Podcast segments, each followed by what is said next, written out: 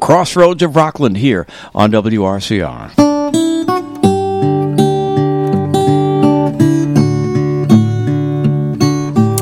Good morning and welcome to Crossroads of Rockland History on WRCR and WRCR.com. I'm Claire Sheridan from the Historical Society of Rockland County.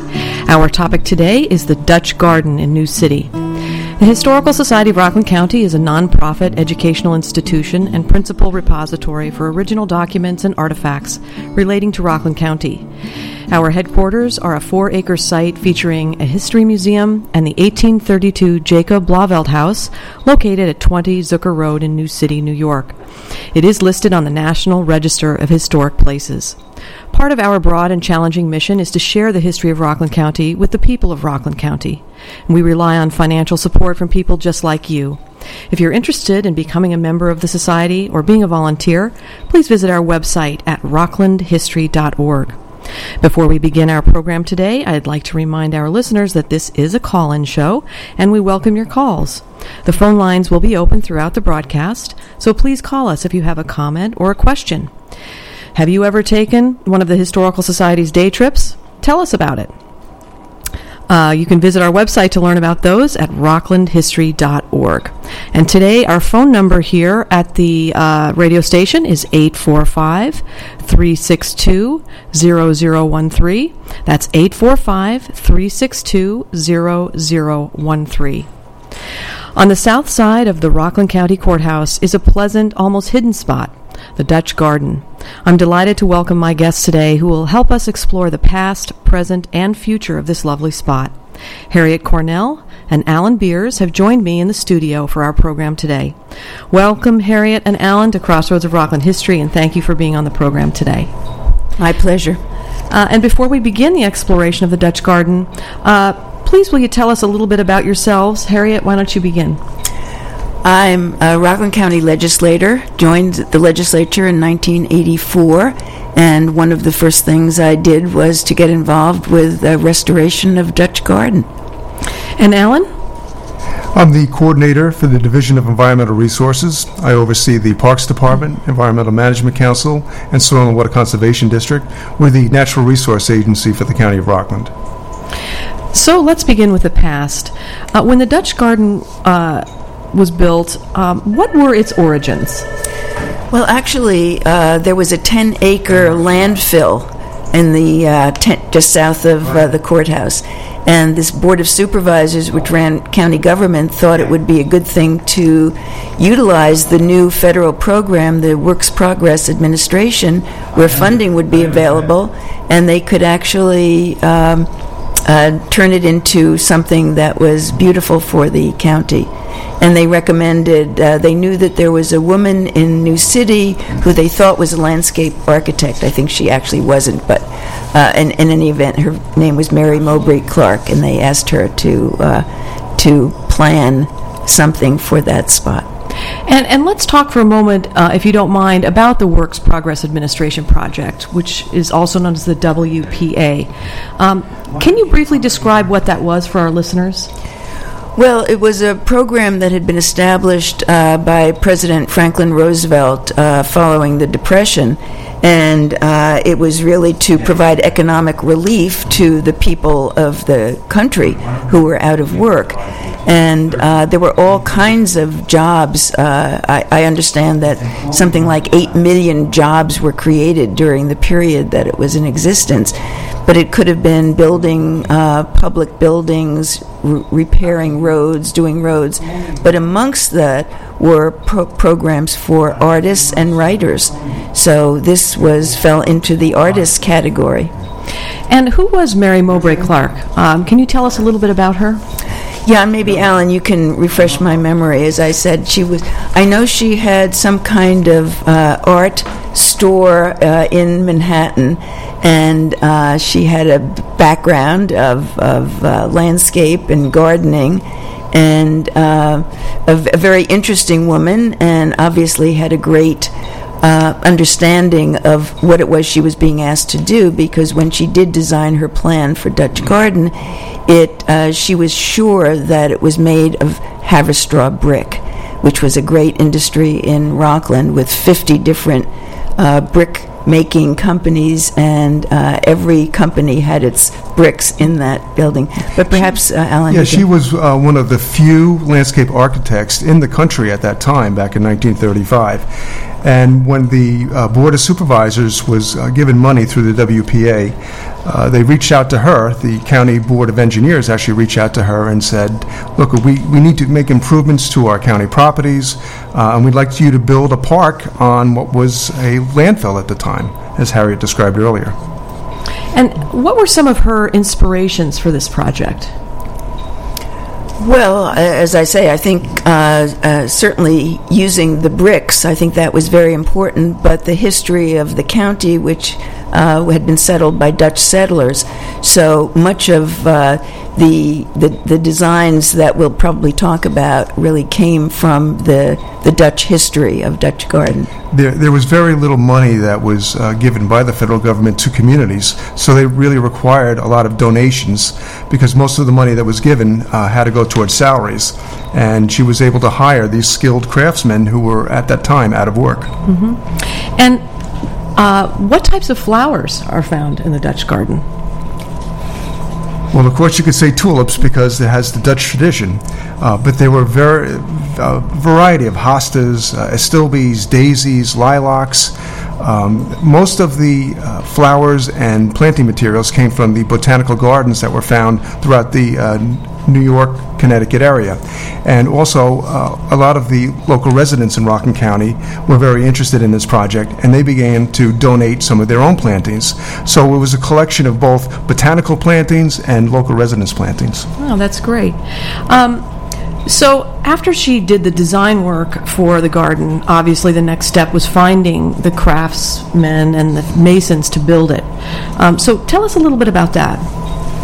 Well, one of the people she found was an amazing artisan craftsman named Biagio Gugliuzzo, and he was living at that time in Garnerville. Uh, he had come from Sicily and actually had worked in New York City and then upstate, uh, I believe in Rochester area. Uh, but at this point, he was in Garnerville, and uh, they became they couldn't have been more different in background but they became very good friends. And uh, mary would drive every day to garnerville to pick him up and take him to uh, to dutch garden. Um, and then because they were really seeking to put out of work people t- to work um, it had really an amazing group of people. I just remember there was, a, I think, a ship's engineer and a variety of different people who became the team. And Biagio apparently understood uh, this craft of carving in brick, which my readings had, had told me that had been done very few times before uh, in Europe. But uh, he taught some of the other uh, people on the team, and they created some of the designs that are currently there. Yeah, Biagio was able to interpret the uh, renderings that uh, um, were done, and he was able to take that and carve it into brick. And as Harriet had mentioned, nowhere else in the United States had that been done before. And when you look at the the carvings, they're so realistic; they they almost look like they're a painting. Uh, so, tell us a little bit about some of these motifs that they chose. Uh, I know that, um, you know, again, it was a lot of historical figures. Um, so, tell us a little bit about some of the motifs that um, they used.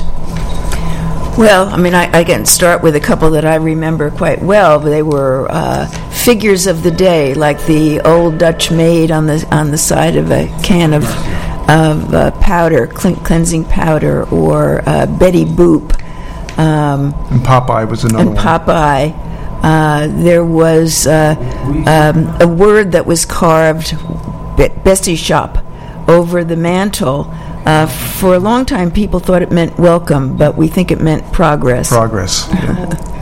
There's also historical figures such as Peter Stuyvesant, and uh, in my readings, uh, they described him as a flamboyant character with a wooden leg. There's also uh, inscriptions of windmills, uh, the Hudson River sloop, the Half Moon, Half which Moon. was Henry Hudson's ship. Right. Uh, you'll find roses, lilac decorations, and the pop icons that uh, Harriet had mentioned before.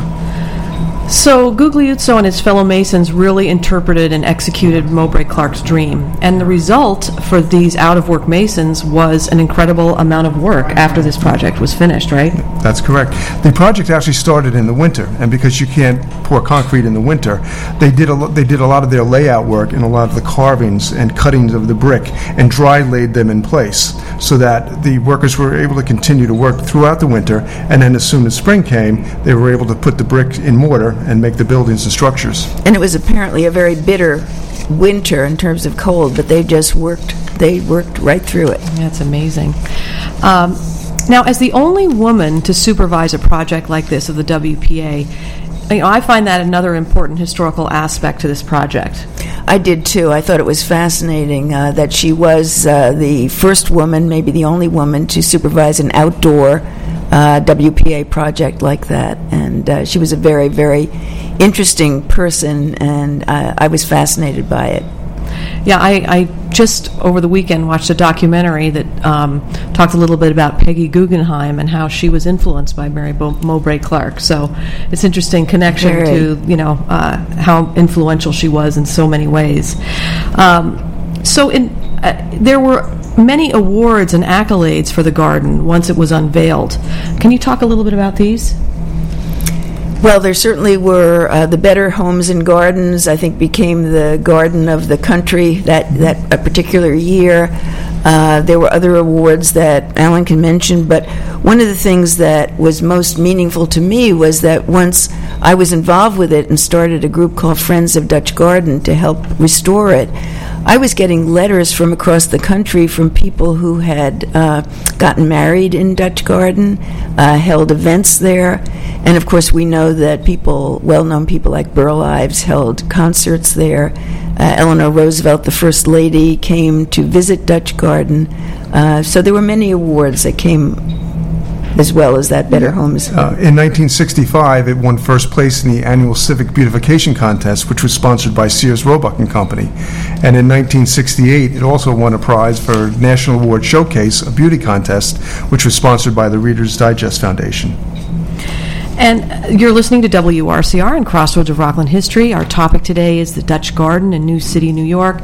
And my guests are Harriet Cornell, Rockland County legislator, and Alan Beers from Rockland County's Division of Environmental Resources. If you have a comment or a question, again, please feel free to call us. Uh, our number here is 845 362 0013. That number again is 845 362 0013. So sadly, the garden fell victim to decay and vandalism. And as we know, with so many WPA projects throughout the country, while there were funds to build them, uh, there were fewer or no funds earmarked for upkeep and maintenance. Um, but in 1964, a restoration project was undertaken. Um, and then in 1999, the garden was placed on the National Register for Historic Places, which is important. Um, can you talk a little bit about, um, you know, I, people always ask us at the Historical Society about what it means when you're on the National Register of Historic Places. Um, I thought we'd talk for a moment about that, um, what that means and how that comes to be. I'm going to let Alan's going to talk about that, but let me just go back to something you said about the restorations. There were community groups over time, the New City JCs, the Clarkstown Garden Club, and I think others that really jumped in to uh, plant things, to maintain things, and uh, uh, I think that, that that's very important to recognize how much it meant to the community. Absolutely, yeah. I I have one uh, funny story. Uh, When I started back with the county in 1982, one of my first projects, uh, as directed by the Park Commission, was to go over with youthful offenders and do a cleanup of Dutch Garden. And it was basically the first time I had been over to the park, and I assembled our uh, youthful offenders with shovels and rakes, and we met in the courthouse parking lot, and we marched over to the tea house. And I was immediately met with armed guards because the old jail was located right next to uh, the uh, Dutch Garden, and they used that area as a perch to look at the uh, inmates. And they were quite wondering why a bunch of young men with shovels and rakes would be coming so close to where the prisoners were kept. after, after a little discussion back and forth, they let us go, and we went about our day's work. Uh, but you had mentioned before about the National Register of Historic Places. Uh, It's the United States federal government official listing of districts, sites, buildings, and structures that are worthy of historic preservation. When a property is listed in the National Register or located within a National Register historic district, it may qualify for tax incentives. Right. Um, but you know what I always try to tell people is it doesn't guarantee that it that it, it won't be torn down, or um, it, it really is simply a designation um, that allows for some incentives, but it really is not as protective as I think some people think that it is. It's true, but uh, there are covenants that you have to sign with the state that really offer quite a bit of protection. Uh, We have received uh, funding through the State Historic Preservation Office for the restoration in two phases. Uh, Back in 1990, just to uh, restore the tea house, which was in danger, the roof was in danger of collapsing, and we were able to receive a $50,000 grant to uh, restore the roof of the tea house. And then more recently, in the later 1990s, we received a uh, grant in the amount of $181,000 to do the project, which was Phase Two, we called that, which was the main restoration work uh, in the park itself. And a lot of work was done um, you know, with Alan by the Department of Planning. Fi- filing for the application is quite an onerous uh, and detailed thing, and I know, I remember w- Ar- uh, Arlene Miller and probably others in the planning department spent a lot of time uh, in creating that application. It was a joint application uh, with the courthouse and Dutch Garden at the time. Oh, very good. Um, so right now, we'll, we'll start talking a little bit about the present. Um, we can see construction fences around on the street side of the garden and some construction vehicles in the fenced area. Tell us what's happening there now. Well, the problem with Dutch Garden, as beautiful as it has been and is, is that there's no access. It's very difficult to get into the, the property. And, and one uh, major project the county park commission always wanted was to acquire property immediately adjacent to the park and create a parking area that would be dedicated for the park and also handicapped access. And fortunately enough, in 2009, uh, through the county's open space acquisition program, we approached the owner of the property at 31 Main Street, um, and many of the listeners will know that as the Annie's Nails property, and he was agreeable to sell the property to us, and we purchased that property. Unfortunately, with the economic downturn, we were unable to do anything with the property until presently. Uh, We have a contractor on site. Uh, The the buildings were demolished last year, but we have a contractor on site right now, and he's going to be uh, creating a parking lot uh, and also handicap accessibility right into the park. And that's going to really open up the park. Uh, There's a walkway that's going to be constructed off Main Street. It'll be an invitation to come into Dutch Garden now. That's And wonderful, also, yeah. many people don't realize when we talk about the garden, uh, uh, the structures that are there. You mentioned the tea house. There's a, a pagoda. There were there were uh, a little pl- platform, a little stage, um, various things, and the walls. The original walls were so beautiful. They were serpentine uh, walls that were created by Biagio Gugliuzzo. And uh, over time, with the vandalism, people would come. It was there used to be an old. The post office used to be there, and the, everything behind. People would come at night and sort of knock over, you know, do different things and create havoc. Yeah, I'm glad you brought that up, Harriet, because the, it was impossible for us to recreate the single panel wall uh, that Bagliugo had created or designed. So what we did was we created a double wide wall, which was two walls side by side with the same layout, exactly as it was originally designed, with a serpentine panel and a flat panel. And that wall uh, is very secure and very sturdy, I can tell you that. That's great. Um, so, um, the garden itself and the flowers located there um, is that overseen by a garden club, or is that is that part of the the the town or the county? Well, the, the county parks department uh, Okay. does the primary maintenance in that park, but uh, we've also worked with Cornell Cooperative Extension to have their master gardeners uh, help us obtain volunteers to do the real fine um, gardening effort that you need. We're good at some things, but when it comes to gardening, you really need somebody that's got a green thumb. Right, and I think you know we've talked about the beauty of the buildings, but you know the garden itself too uh, is so important to this this uh, place. Yeah, And o- over time, I think uh, the the plantings have changed uh, to make more modern plantings that would uh, survive.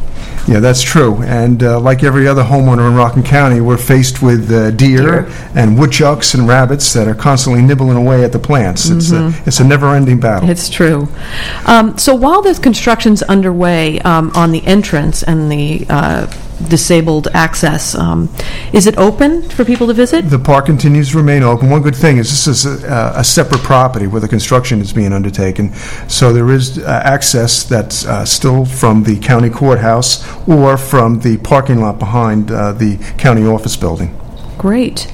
Um, so let's talk about the future um, of the Dutch Garden. What what's ahead, Alan, for, for the Dutch Garden? Well, I'm very excited about getting access, uh, not only because the public is going to be able to gain access, but it'll help for the security concerns that we have. We'll be able to get our uh, sheriff's department closer to the park, and I think that will cut down on any vandalism uh, that we've had in the past. But the, the public is going to really benefit by getting a direct, flat level access right into the park off of Main Street. That's great. It's going to be a wonderful place where everybody, in- in- including county employees who lunch there, uh, can go there, and people who come into New City will be able to enjoy it. Yeah, it really is a beautiful spot, and I'm so happy that there's going to be uh, more access. And uh, will there be some uh, improved signage so people know that it's there? There will be, right off of Main Street. It'll say entrance to Dutch Garden, and we- Great. we're really excited about the, uh, there'll be a seating area right off of Main Street, and there'll be a pathway that leads right to the park uh, from Main Street, so you can walk in, or obviously you could park a car there and walk in that way as well. Wonderful. So, if if people are interested in helping out or um, you know learning how they can pitch in on this effort, is there anything that the public can do that? If you- anybody like, has a green thumb and like to volunteer their time, they can call our office, and we'd be more than happy to uh, work with them. That's great. Maybe a strong back, they don't know, you know, pulling weeds. That's true. So uh, we'll have that uh, contact information on the website at rocklandhistory.org. So if people uh, are in, have any interest. Um, so that's all the time we have for today.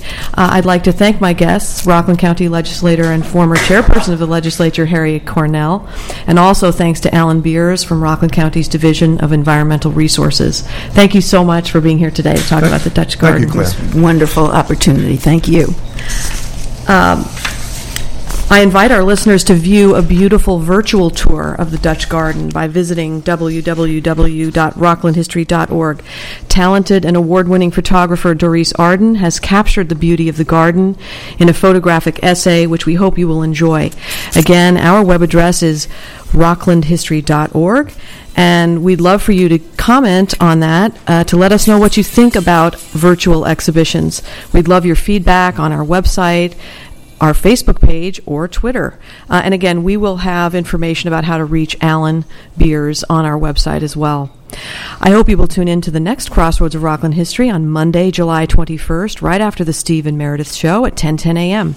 Our topic will be the great books about Rockland County history. Summer's almost here. Do you have a great summer read to recommend that includes the history of Rockland County? Let us hear about it. Please join us for this fun and lively discussion. That's July 21st at 10:10 a.m. I want to thank so many of you for attending. Uh, They tried to make me go to rehab.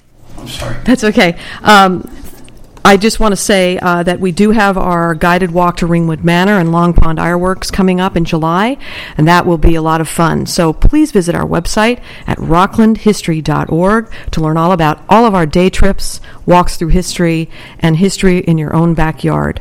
Our web address again is rocklandhistory.org, and our telephone number is 845 634 9629. And of course, as I mentioned, please visit uh, us on Facebook and follow us on Twitter. I'm Claire Sheridan. Thanks for listening to Crossroads of Rockland History on WRCR and WRCR.com.